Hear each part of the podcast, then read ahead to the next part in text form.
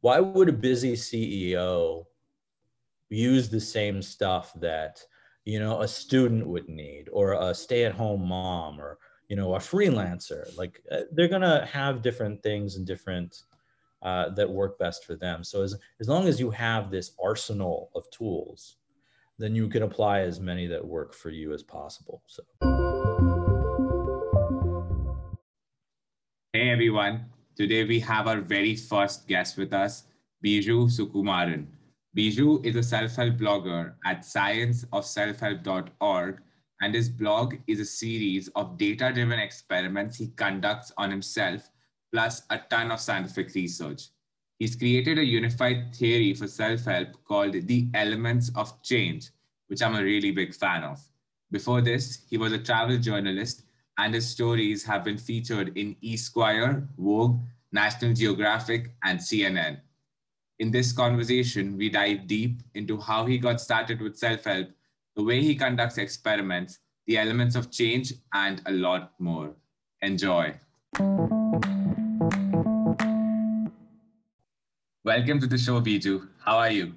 Yeah, I'm good. I think we were talking earlier. We had to reschedule this because I'm based in Texas, and Texas recently had basically power outages and, you know, snowstorms, something that rarely, if ever, happens. So happy to be warm again. So right, totally. That was crazy, by the way. Like, yeah.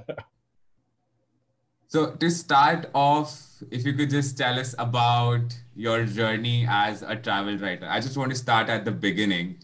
And I think travel journalism is something that a lot of students fantasize about, especially here in India. I know my friends, and I'm sure they'd love to know about your experiences. Yeah, it was not intentional at first. I was never really excited about travel. When I traveled in the past, I had never really traveled that much. Mm-hmm. And really it started with me not being able to get a job in the 2008, you know, economic downturn. So I ended up moving to South Korea to teach English. And once I was finished with that for a year, I decided, hey, you know, I really like traveling around. And it just happened to be that I found an online source to really just write anything, very basic stuff, but very regular. And so I came back to Asia. You know, I'm from Texas, as I said, and it just started going from there. I got more and more opportunities with local magazines and ended up doing a lot of like very international stuff. Like it expanded from there. So it was really about figuring out things on my own because I didn't have any connections. So just reading and researching and being comfortable pitching these different destinations that I found fascinating in the hopes that other people and other editors would find that fascinating. So, you know, after several years, that started like really picking up, and yeah, it just became normal almost. So yeah. I think that you started from nothing and having no connections whatsoever. I think it's really amazing that you got that far. I still don't believe it, you know? So sometimes I'm like, I look back and I go, wow, that wasn't supposed to be me. You know, I was never the adventurous one. So no. I think you mentioned somewhere that it got hectic for a little while, like constantly traveling, changing time zones. So what was that like? Yeah, I had this sort of, time period of about 2 years in which I moved country to country every few months, like 3 to 6 months. And that was for 2 years. So, and in addition, that was living in these places. And then in addition to that, I ended up taking trips and press trips to cover other destinations. So that was really, really intense because you're switching different cultures, sometimes different languages, and then you're getting settled. And then 1 or 2 weeks in, it's like, hey, you need to go to another country and, you know, cover a destination professionally. So yeah, it was very, very hectic. I'm definitely very grateful that I had this opportunity, but as someone who's always been interested in these like long-term personal projects and personal productivity and goals, it's not the best thing. Right. It does make sense. I mean, making your body go through all of those different time zones, it must have gotten hectic. Yeah. So out of all the places you traveled, I'm curious as to which one's your favorite. That's a very hard question. There's so many favorites for different types of things. Like for outdoors, it was definitely Mongolia or the Galapagos. You know, these are just these exotic destinations that I had read since I was a child. You know, I had read about them in National Geographic magazines. In terms of food, there's always like, you know, China and Japan were always these great food cities for me. And in terms of all of it all together, probably, you know, one of my most recent places was living in Barcelona. I just loved the city. And not necessarily because of tourist reasons, just because I just like being a part of it.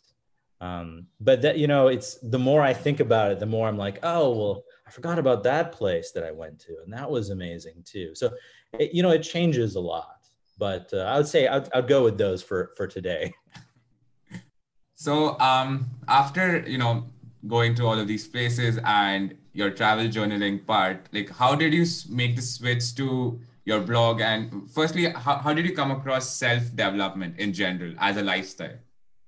Oh, so for that last question, how did I come across self-development?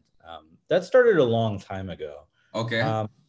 I would say that, you know, one part of it is, of course, this travel lifestyle where life is hectic and all this stuff. So trying to find some sort of order in it.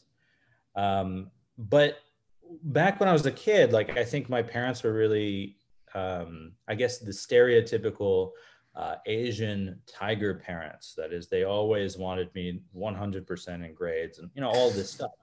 So I had this drive to do all of the different things, but anytime I stepped a little bit outside of, you know, let's say academics, it all fell apart. It was always really, really just, I've always been bad at long-term personal change, like horrendously bad. So that's been one thing that kind of always tied me for a long time to self-development and self-help. And I was a self-help junkie. I read all the books as much as I could ever since I was a kid. That was always a thing. But I think it all tied together, not just with travel writing, but also with being a freelancer. If you're a freelancer, you have to essentially organize your time. You have to find that discipline within yourself. And I was not finding that discipline until I started really getting into very science type stuff and personal experimentation with that. And then gradually across time, I was like, wow, this is actually starting to work. So that made me more and more fascinated with it. Yeah, that's the thing that really made me fascinated with it. So as a result of, you know, all of this experimentation and reading the books and then finally coming across the science part of it, you started your blog. Is that right? Yeah, I've had the blog for a long time. I think I've had it for 6 or 7 years. I didn't really fully shift over from travel. You know, I was still traveling and I started the blog in the first part of that 2-year section where I was moving from place to place. Right. I decided to sort of categorize, and it was a Tumblr blog. Like it was a very, very minimal kind of blog. And then gradually it expanded and it's essentially taken over my life now. So, I mean, it got to a point where I was just like, this is kind of the heart of what I want to do. I mean, I'll always love travel, but for me, this has been a very transformative journey, not only for myself, but for some of the people around me. Right, absolutely. So you mentioned experimentation somewhere in your answer. So I was hoping if you could expand on that. Like, how did you come across the idea of self-experimentation? How did you start basically with that? Yeah, I think probably in the beginning, I think there was a lot of different things coming together, not just for me, but for just how people deal with topics, mm-hmm. And topics that aren't usually covered with science. So I'm a really big fan of cooking. Like I love cooking. I read lots of cookbooks and devour, TV shows and all that stuff. And that was probably one of the early places where I saw that experimentation happening, because we were all taught these recipes through cookbooks, but no one usually sits there and says, well, if I cook this chicken this way, like my grandmother and my great-grandmother before me, and then I try this new fancy way, which one is actually better? So a lot of chefs started doing this in the United States. There was people like Alton Brown and Kenji Lopez Alt, and like these people who basically made their kitchen into a laboratory. But there were so many other people doing this. Like one of the first things that got me into self-help was socializing. I was really, really shy as a kid, like very, very, I just couldn't talk to anyone. And I remember one of the first self-help books I got was on how to like win friends. It's actually called How to Win Friends and Influence People, which is a horribly manipulative sounding name, but it's actually not that bad when you actually read it. But there were so many books that did that. They were like, try this out in your life, see how people respond, and then keep that or change that. So, yeah, I mean, those were two of the big ones. And I'm sure, if I were to think about it, I know there's a lot of people who did this. Like there was a really famous guy named Seth Roberts, who was, I believe, an engineer. And he started doing a ton of self-experimentation on his blog and came up with a specific way of eating food. Now, I don't necessarily say that all those people are correct, but I like that idea because I feel like science sometimes has this little gap in which the things that are really important to us as individuals aren't really fully focused on, because it's usually difficult to do. I mean, it's hard to sit there and tell someone, eat this way for a year and let's see if it harms or hinders you. There's so much variety in humanity that it's a little bit difficult to pull off those formalized experiments. So in that gap, I feel, trying it out yourself kind of is what happened. So. Right, it does make sense. I mean, it's impossible to have something generalized for everybody and with 100% guarantee that it will work. Yeah. So since you conduct so many experiments, I was wondering if you also track them, like using maybe a journal, or how do you basically go about tracking experiments? Because usually, even when I do it, it's mostly mental that, maybe, okay, I should try this out sometime. And I do, and then it worked for me or it didn't. And based on that, I'll just do all of that mentally. Oh, yeah. I actually use Google, Google Docs and Google Sheets. So basically spreadsheets and documents that are just stored online. So what I usually do, and this, by the way, this kind of formula wasn't really something I started out with. This is something I've sort of developed, is I'll usually try to find some sort of metric or a couple metrics, and then try something, like introduce some variable, and then track that across time. So every day, if I'm really doing an experiment, usually it's day to day, I'll sit there and record at the end of the day and say, well, how did this metric go? Or for example, one of my big ones was with sleep. I actually created my own metric based on, I think 5 or 6 other standard metrics, because I felt like they weren't doing what I needed to do. And then I would test one variable week to week and see how it affected my sleep scale. So that's how I do it now. That's been across time, but ideally in the future, I'd like to do it in a better way. There are ways to do multivariable testing that use statistical programs to actually ascertain what's the best variable. Unfortunately, I've taken like online courses on this. Actually, I've taken one course on this multiple times, but I get lost in the stats. So that's something I would like to do, because often personal experimentation, just at least the stuff that I do, it usually takes a long time. And it involves so many variables that it's very inefficient to do it the way I do it. So in the future, looking forward, I'm going to be, you know, doing all this like programming statistics stuff to help with that. That's actually super interesting. Like what you where you talked about multivariate testing versus testing out for single variables. Because even for sleep, after we talked the last time, I tried to just check the effects of caffeine in the evening versus, you know, not having a cup, and it was just hard because I was also trying to figure out where these other variables fit in, like my last meal before sleep, or, you know, exercise in the day. Things like that. So definitely multivariate testing does sound interesting. Yeah, hopefully I can figure it out. We'll see. We'll see. And you can let us know so that we can kind of follow through with it as well. Yeah, definitely. Right.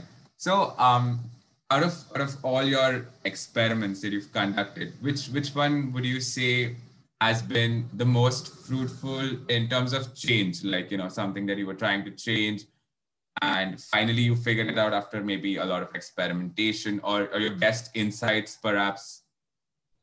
Yeah, so I have to really go back really far, because the thing that really has changed me a lot is just the simple ability to form a basic habit. This is something that I had never been good at. Like I have notes back to when I was, I think 11 or 12, and I just couldn't do it. And I just thought it was a reflection of my own virtue, or rather lack of virtue.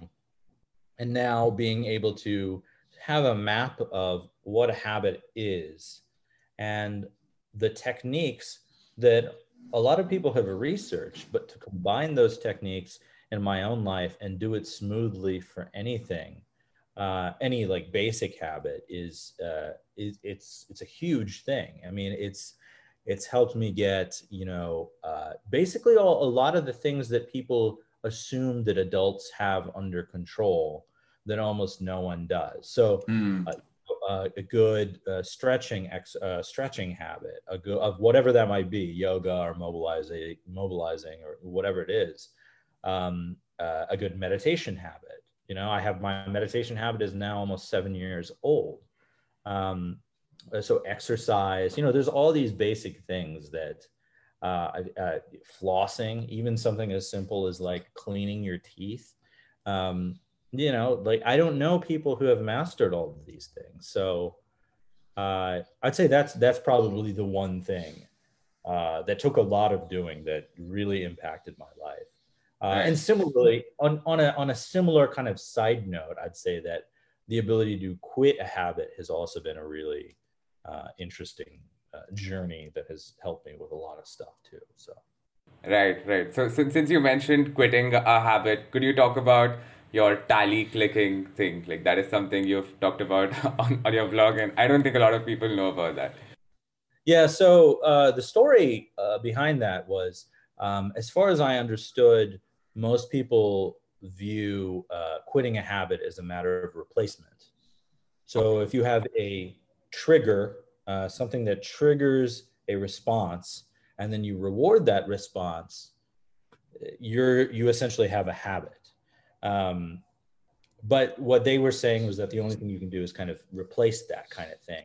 The problem I found with my negative habits, and specifically the first one that I experimented with was smoking, was that a lot of these things were jammed together, right? The cues or triggers were everywhere. It's not like I could just replace them or go somewhere else or, you know, tell my friend goodbye, like you're a trigger for me, goodbye.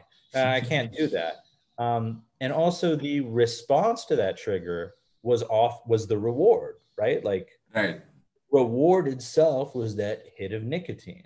So something didn't strike me quite right. And when I look back to the first time, a long time ago, where I quit, my first time I quit cigarettes, it felt as though it was just a matter of waiting for enough urges to pass by, or cravings to pass by, and then the cravings kind of dropped off. Okay. So I knew that, you know, like after that, I was kind of like, oh, well, maybe if I just observe the number of urges, mm-hmm. then I'll be able to like quit easier, or at least, you know, something will happen. And sure enough, something did. And so I started researching this a lot. And I found that James Clear talks about cravings and the habit cycle. There's another guy named Dr. Judson Brewer who talks about mindfulness-based smoking cessation and mindfulness-based eating issues, like dealing with eating, compulsive eating.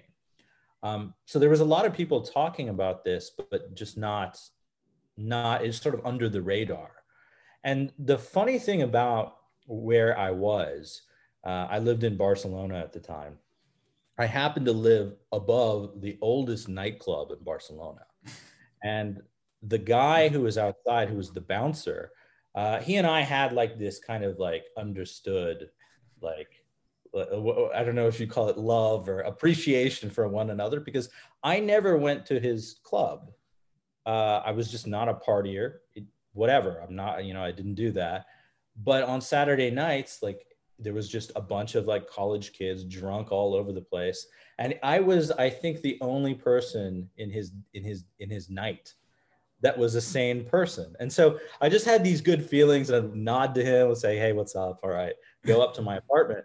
But he always had this, this clicker, you know, just a little clicker where he, you know, tallied the number of people coming into the club. So it just sort of struck me one day. I was like, why don't I just tally it up and see how that goes? And then I thought to myself, well, if I record the tallies per day, then suddenly I'll have a metric and I can actually graph the urge dying. You know, because I always think about it in terms of like video games, right? If you're playing a video game and it doesn't have any levels, it doesn't have any like points, it doesn't have any coins or whatever it is you're collecting, and you're just given the instructions that someday maybe you might win. That's not a good video game, right? You need something to like keep you going. And when I had this metric and I could visualize it, it's like at any point in the time, I could see where I was in the quitting process. So anyway, the way I see it is it combines a lot of different elements of behavioral science. So you've got metrics, which are really important. If you're asking the question, how many clicks do you need to quit that habit? That's curiosity. And people have done research on curiosity. It's because of the click itself, because I found that the actual click was very comforting to me. I found out that that's really operant conditioning. It's dog training. Mm-hmm. You know, people do that to mark the specific moment of change. So it's essentially dog training too. And it's mindfulness.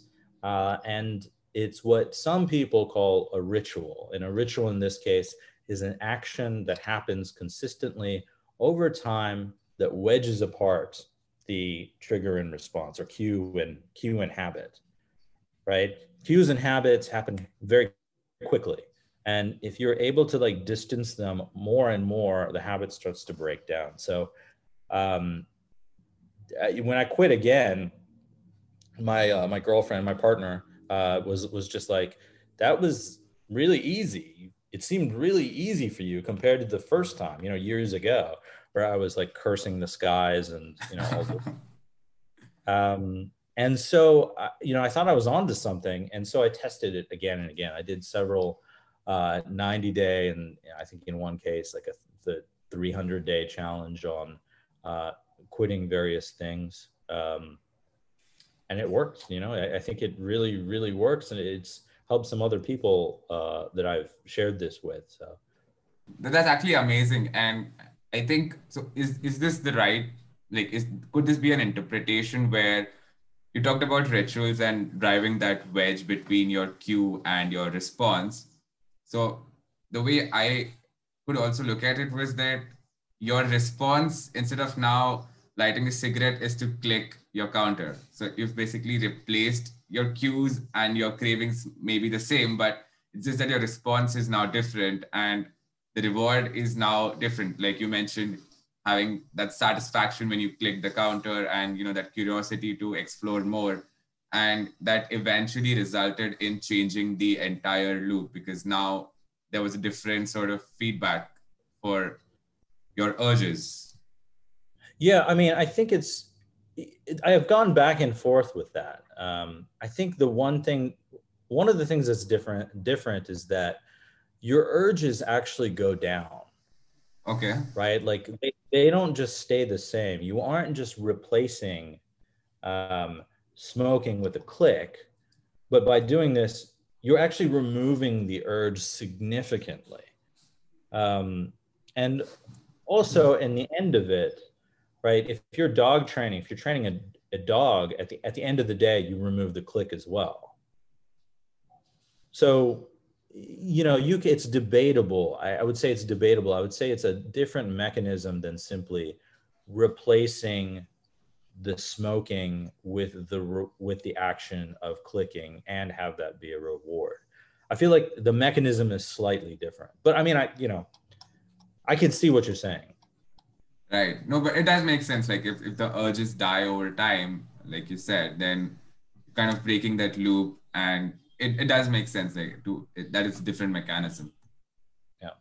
So since you brought up rituals, I was wondering if you could just maybe differentiate a ritual from a habit. So this is something that is a part of your last family of elements in the Elements of Change, which we'll come to.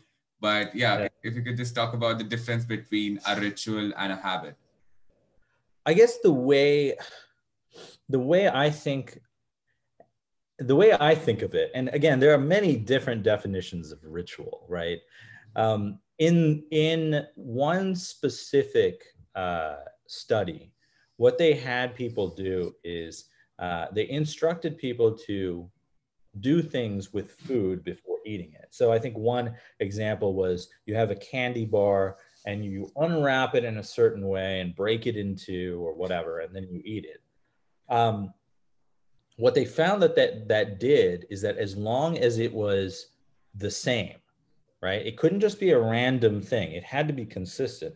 As long as it was the same, it changed the perception of the candy bar for people. People reported appreciating it more.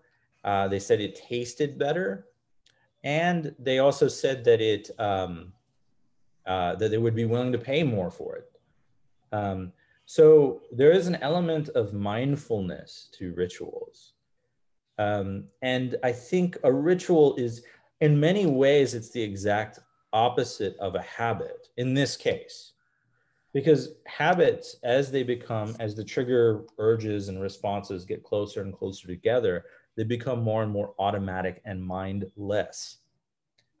So yeah, I think they might be almost opposites in some way.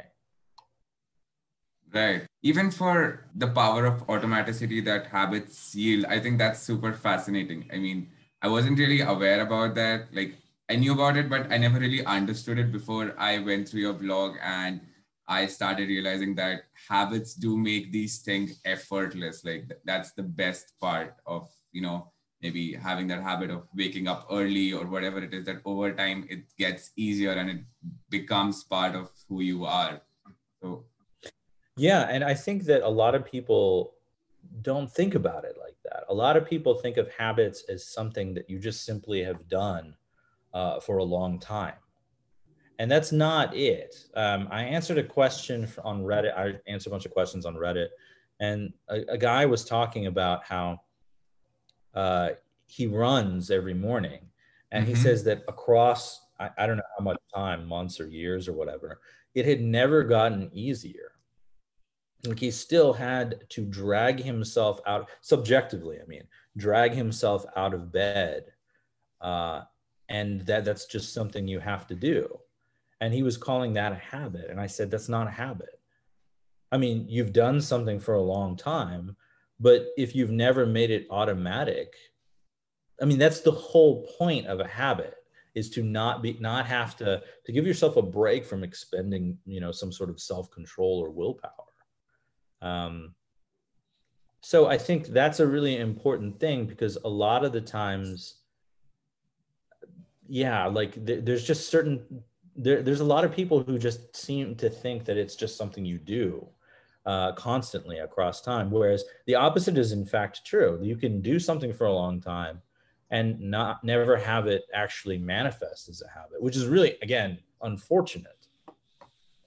Totally. So since you mentioned your Reddit thread, I'd like to segue into motivation on one end of the spectrum and habits on the other one. So this is something I think we talked about last time, where, you know, you were always trying to set habits, and the maximum that they lasted was 3 weeks.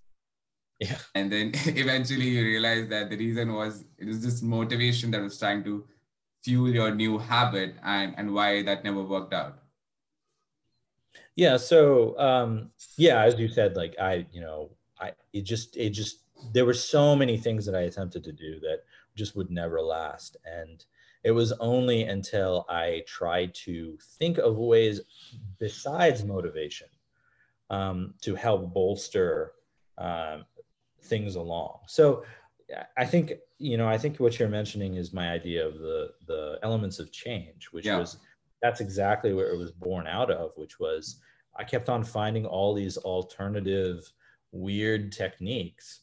And a friend of mine said, okay, can you just summarize all of it, please? Like in some like easier to understand way. And what kept on going into my mind was this idea of elements, like a periodic table. You have families of elements in the real periodic table, and then you have like a number, right? And from one end to the other. And to me, I thought that it was always so interesting how motivation for me had this like 3 week or less half-life. And then habits, you know, potentially could go on for your entire life. So thinking about it in terms of half-lives sort of made this occur. I don't think it's the absolute best. I don't know, like if curiosity has more of a half-life than motivation, or, you know, I'm not interested so much as the perfect nitty-gritty thing, but just as a concept to be able to organize all these techniques and then mix and match them. That's where that came from. Right. So could you talk a little more about these families and maybe some of the elements in each of them, just to like give the listeners an idea as to what you're talking about? Yeah. So I'm just pulling it up right now because it's too much. I guess, you know, one of the ones I was just trying to see if there was any like similarities between some of these. So, you know, one of them, I think the first one I have is called strengthening. So the idea is that these are things that can sort of strengthen your starting pool of energy, self-control, or willpower, or whatever. So yeah, of course you've got motivation. You've also got something like exemplar priming, which is when you read a really inspiring text. What's weird is that when you read these inspiring texts, it somehow like it amps you up. Sort of like how with a lot of people with motivation, if they're wanting to go to the gym, they'll listen to really, you know, hardcore music, and they'll be able to like pedal faster or whatever. But then there's other things like momentum, which was always to me very interesting, that some people said that if you have a starting pool of willpower that's highest at the beginning of the day, you should do the hardest task first. And then other people said, no, you should do a series of small tasks first in order to like ramp up willpower. I think, as an aside, I think both are true. I think sometimes if you're really low on self-control or willpower or energy, it does help to like do a series of short tasks. But if you're feeling energetic, do the difficult task first. So, so yeah, that's that. I think like I have another family on observation, like mindfulness, metrics, creating systems. These are things that rely on observing whatever you're doing, and somehow observing whatever you're doing makes things easier and better. It's almost like you're distancing from yourself just slightly enough to somehow get more control over it. I have a family that's replenishing things, which is like, how do you regenerate willpower? You know, things like laughter, anger, you know, taking time off. I have things like another family, which is diminishing things. So that's really one of my favorite ones, because for habits, you know, if you want to have a good habit, start ridiculously small. Right. You'll probably get more, you'll probably get further. So if willpower is kind of like this energy stream of like a, you know, a shuttle or a space shuttle, one way is to increase the store of your fuel source, and another way is to just decrease the weight of the payload. This would be the weight of the payload, diminishing things. I have rewards, and then like automation, where I have things like ritual and habits. So that's sort of just the general kind of thing. I've since added on, I think, 10 more elements, and probably more than that. Like I think there's several that I'm still in the contemplation phase of how it all fits in. So, and some I think will be quite interesting, like really, really interesting stuff that I feel like the self-help industry has not adequately talked about. Right, right. But I totally love the entire idea of having this periodic table of elements where, you know, you can kind of mix and match for yourself. Like that's what I admire the most, that, you know, you don't have to follow a specific formula. You can just kind of go ahead and try out what works for you and, you know, put those blocks together. Yeah. And that's really the big thing I feel is really good, is that, you know, there's certain things on here that they don't really work very well for me, I feel. So like, for example, socializing. A lot of people, you know, they swear by it. If you want to do anything, get a group activity going and have people like, you know, bolster you or hold you to certain things. I hate that. And I'm not, you know, maybe it's just one of those things that doesn't really work with me, or maybe it's just something I'm not willing to do for certain endeavors. But everyone's going to be like that. Like, to me, the self-help industry right now is based on these one things, right? At first it was motivation, just do it. And then it was grit. And then, you know, there was I think now it's probably habits, right? Habits is out. James Clear's Atomic Habits is out. You know, that's the big thing. And every year there's a new thing. But to me, why would a busy CEO use the same stuff that, you know, a student would need, or a stay-at-home mom, or, you know, a freelancer? Like they're gonna have different things and different that work best for them. So as long as you have this arsenal of tools, then you can apply as many that work for you as possible. So. Right. So something that you mentioned about socializing, where, you know, people use the buddy system, where if they want to start cycling, they'll take a partner along. So that's something that's never worked for me as well. Like, I don't like the idea of being dependent on someone else, because the day that they're not available, then I probably lose all of that motivation to go and work out. So it's just way better for me, at least, to do it on my own. But I do have friends who've, you know, told me that it works for them, that when it becomes competitive, you're trying to race each other and, you know, end up performing better. Yeah. And I think that that's a really interesting point that you just made, is that some of these things have limits, and some of these things work better in specific parts of the self-improvement process. So for me, socializing is really, really good. I mean, just in general, for when you've already established a habit and want to boost it.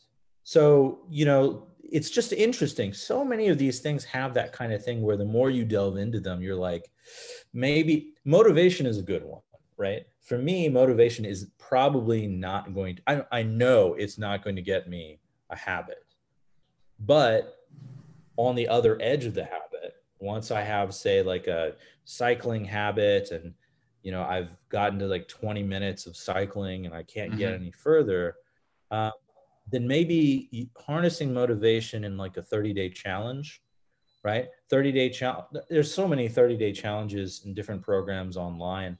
They usually have social elements. They usually have gamified things where you get achievements and all that.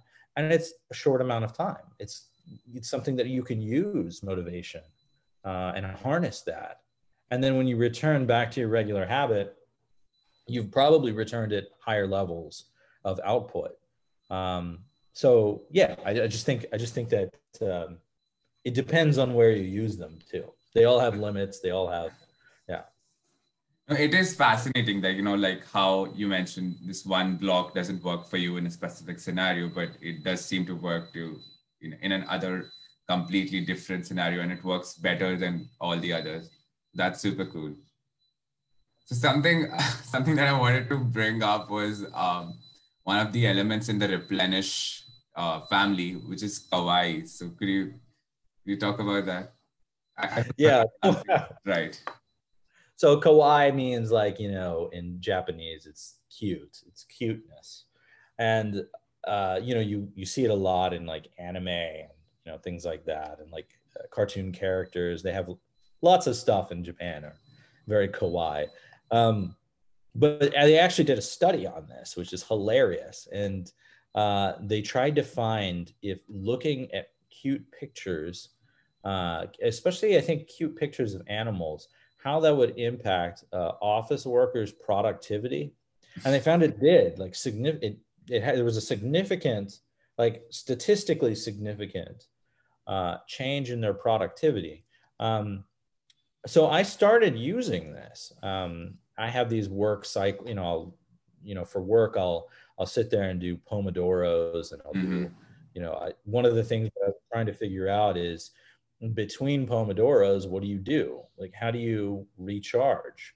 Because I'm not really good at taking breaks. Like when I take a break, I have no idea what to do. I just usually, you know, surf online or, you know, do whatever. But it's not very regenerative. So I started going to Reddit.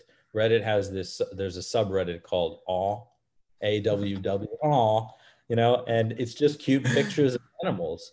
And I would go through it, and I actually did feel better. I did feel like recharged. And it is interesting because underneath kawaii in my replenish family, there are other emotions, laughter, you know, like watching a funny video, a short funny video is going to make you feel, it's like another vector of productivity. Like it's another vector of emotion. And if you really kind of get that emotional feeling out of you, it's going to have an effect. And it's, kawaii is, you know, it's just kind of funny, but, you know, if you think about it in terms of, let's say, Eastern meditation, right? Compassion meditation. In Buddhism, it's metta, loving kindness. You're generating this feeling of well-wishing and compassion that can be quite powerful. And I'm a long-time practitioner of that. And when I ask people, you know, if I'm trying to like teach people it, I tell them to look at cute pictures of animals first, because it's the easiest thing to generate that feeling. So it is funny, I mean, but it's nice to know that it works for you. I'll definitely try it out sometime. Yeah, let me know how it goes. Sure. So since you mentioned meditation, and this is something I think we talked about last time as well, where you talked about not being able to meditate for more than 15 minutes, but when you switched the type of meditation, you know, midway, like after 15 minutes, you were able to do it till 45, and how the novelty effect plays into that. So if you could just speak about that. Yeah, I think that a lot of people think that when you establish a habit, that your life is going to be changed forever. You're going to develop the skills, everything's going to grow. And I did not find that was normally the case. When I finally established a long-term meditation habit, I had problems expanding it. I could, at some days, I could do 45 minutes in an hour, but it would not be automatic. I would eventually end up going down to whatever, 20 minutes or so.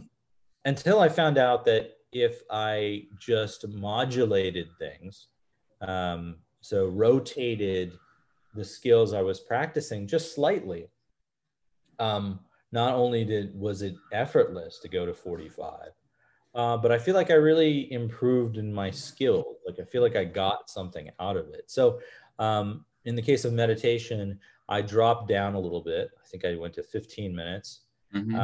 And I went to 3 different meditation styles back to back. And I was like, wow, this just subjectively feels so much easier than extending one practice to 45 minutes. So I tried it. I tried it with like cardio. I think at the time I was going to the gym back when I could go to gyms, and, you know, I was on the bicycle. I was, you know, doing my bike thing, and it was the same thing. I've done this so many times before where at the 20-30 minute mark, it's like pulling teeth.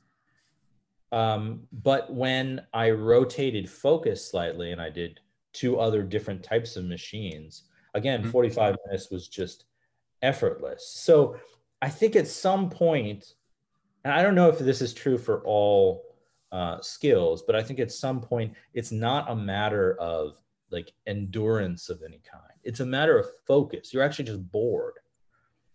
And slightly varying things has a great effect, and it's also really good for in accelerated learning. Slight modulations on the thing that you're practicing have been shown to develop your skill faster. So it's also good like that. This is something I was talking about with one of my friends the other day, where whenever we exercise, it's so hard to push through that last maybe lap if you're jogging or whatever it is. And I think that maybe it could be a matter of focus, like just changing whatever it is you're doing might, in the same domain, of course, but changing whatever you're doing might just like get you that new boost of energy to follow through with your time period. Yeah, and I think the first time I actually tried something like that a long time ago was simply with reading, because the same kind of feeling happens when I read, which is at some point it's kind of like, I have to force myself. So what I did was I took 3 or 4 books, and I counted roughly the amount of words that were on each page, just a rough calculation. And I tested it. I tested my reading speed and how much I did if I just took like 10 minutes or 5 minutes and just switched them constantly. And I found out I could not only read longer overall, but I just read more efficiently. Wow. That's amazing. Like I've never been able to even get myself to try out switching books, because for me, it's like if I'm on a book, I don't like to divert to another one midway. I did try it once, but it didn't work for me. Yeah, I think that it depends, for me at least, it depends on the book. If it's a book that I'm really interested in and I like reading it, like I love fantasy books. I'm just a total nerd when it comes to fantasy books. I have to have one to read all the time. Then I'm invested in the story.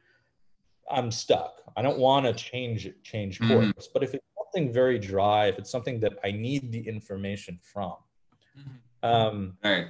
this technique seemed to work really well for me, because not only did I didn't ever have to like force myself to go on, but pulling away from the book actually made me want to get back to it more.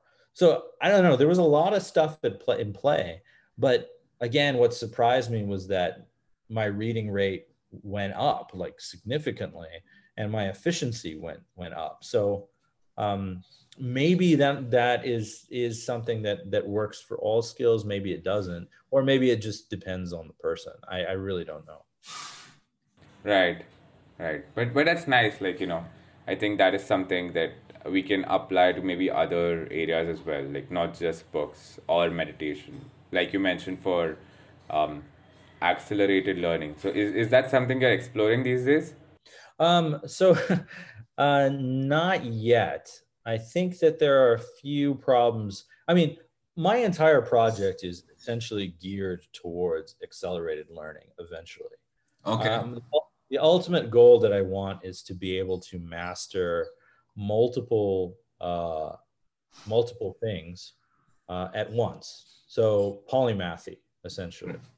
There's a lot of behavioral science that allows you to learn in a much more efficient manner, which, I wish I had known when I was in school, but oh well.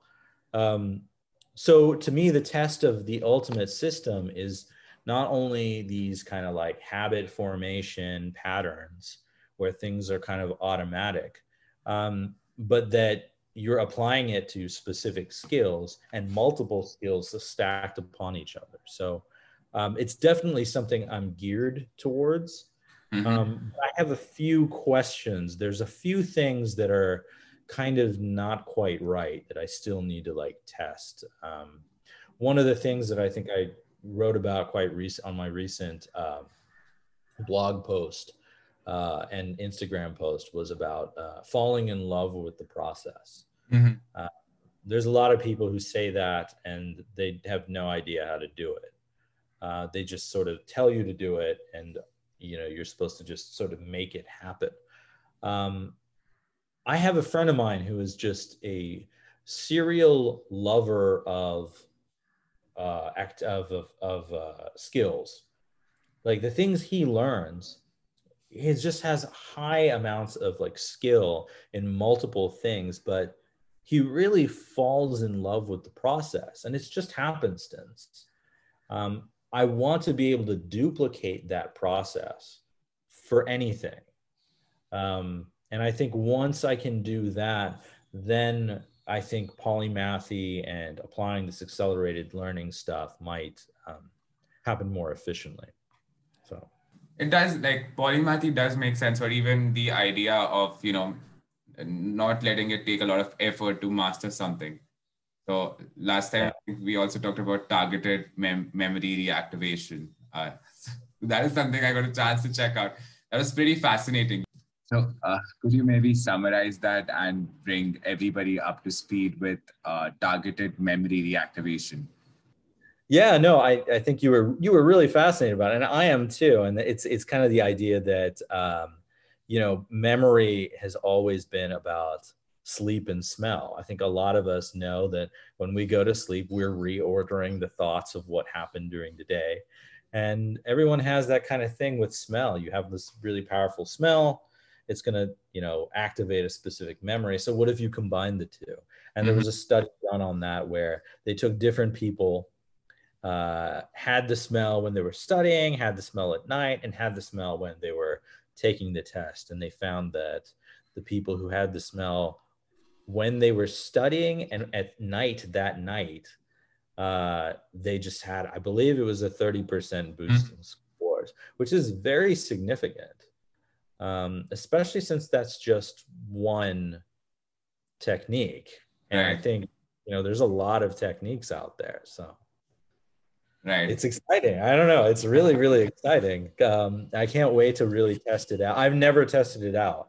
I'm kind of like holding myself back until I really dive into this sort of polymathy project. I have a couple, I have a couple classes I'm interested in taking, and it'd be interesting to start one and just apply all of it to this one class, see how it works, and then see if I can stack it. So we'll see how it goes. Definitely. That sounds good. And thank you for explaining that, by the way. So yeah. And aside from that, I think you also are working with trying to form habits in a day, right? Like trying to. So how does that work? So I feel So I feel, yeah, that's like, to me, there are certain holy grails to self-help, right? Like the Matrix, learning a skill in an instant. Of course, everyone wants that. I don't think that's possible yet, but a close second would be, can you form a habit in a day? And so I, you know, across my experimentation, I found that the more techniques I used, the better I got at applying the techniques, the shorter the habit process took. And then I started thinking, well, can you shorten it considerably? So I did this experiment where I just simply tried to do it based on repetition. So the average habit, according to science, takes 66 days to form. So I thought to myself, what if I just repeat something 66 times in one day? Would I be able to magically have a habit in a day? I was not able to do it in one day. I was able to do it in 5 days, which is and I haven't repeated it. So I'm curious to repeat it, but I learned quite a bit. Like I learned that repetition, like the automatic nature of the habit is dependent on the very end of the trigger and the very beginning of the response. So, you know, I basically, I was trying to do a cycling habit, like an indoor cycling habit.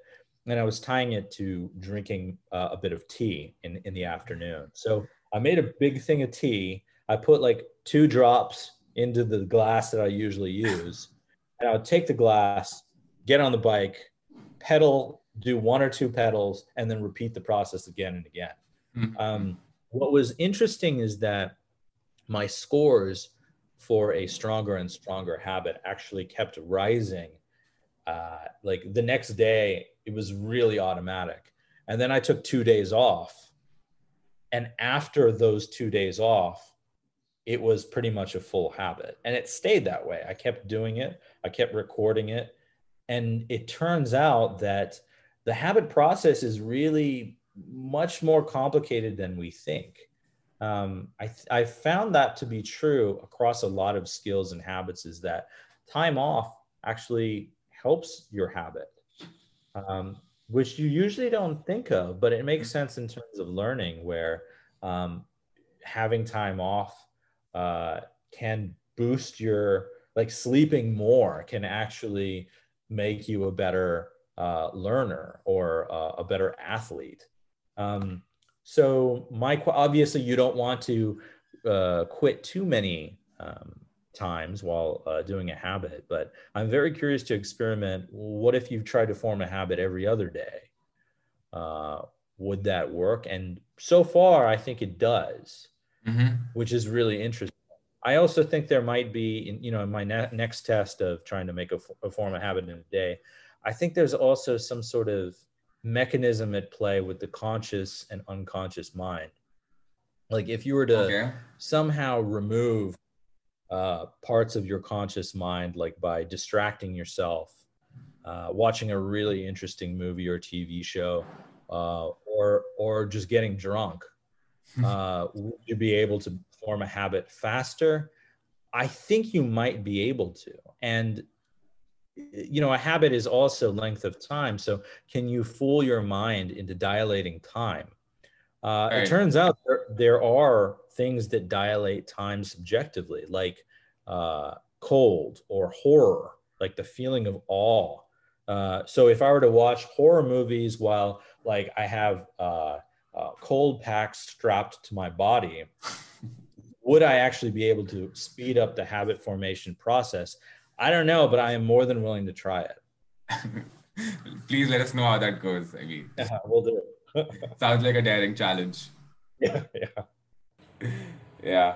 So, for like, I was just thinking that I could probably try out something like what Tim Ferriss does. Like as he nears the end of a show, he just asks some general questions.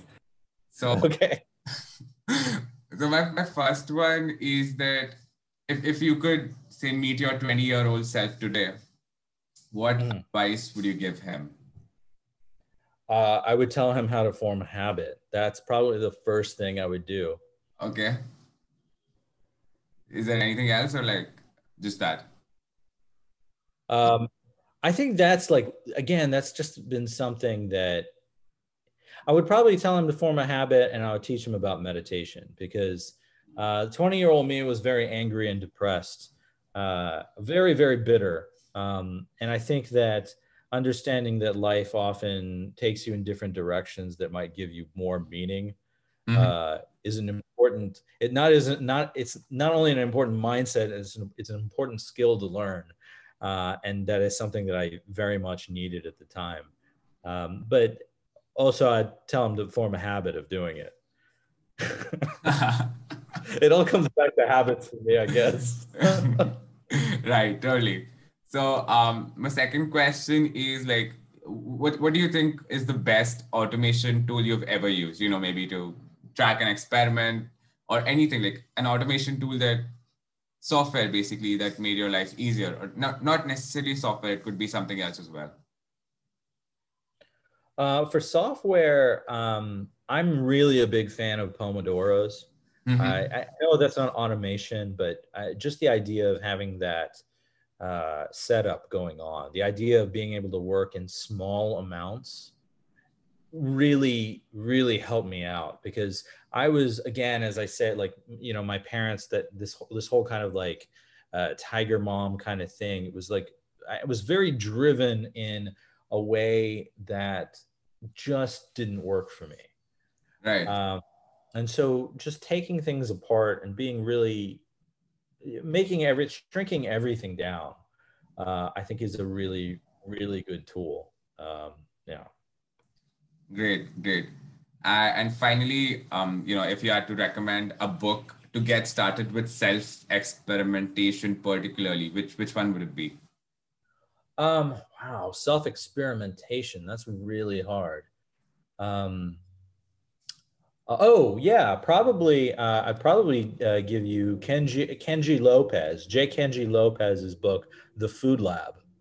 Okay, that's an excellent book, and it's on food, unfortunately, but you know, it's on that.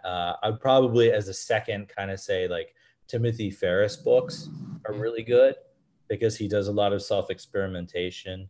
I specifically really like his third book, which is The Four-Hour Chef, because he kind of breaks down how he reverse engineers learning things.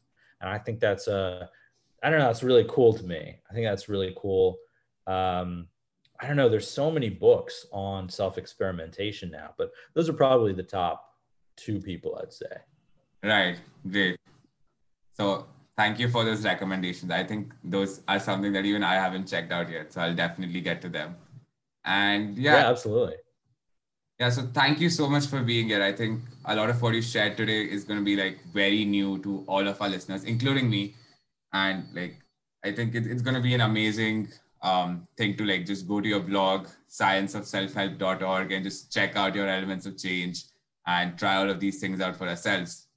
Yeah. Thanks for having me. Yeah, check out, if you're interested, check out the blog. I'm also active on Instagram. And Reddit. Reddit is something I'm newer to in using, but I really get a chance there to answer really specific directed questions. And those are both with the same handle, Science of Self-Help. Great. Thank you so much. You too. Yeah, thank you. Thank you very much. Thank you so much for listening. I hope you enjoyed this episode. If you'd like to stay tuned for future episodes, feel free to subscribe. I'd love to hear your feedback, so you can go on to anchor.fm/whatworksforyou and send me a voice message. Until next time.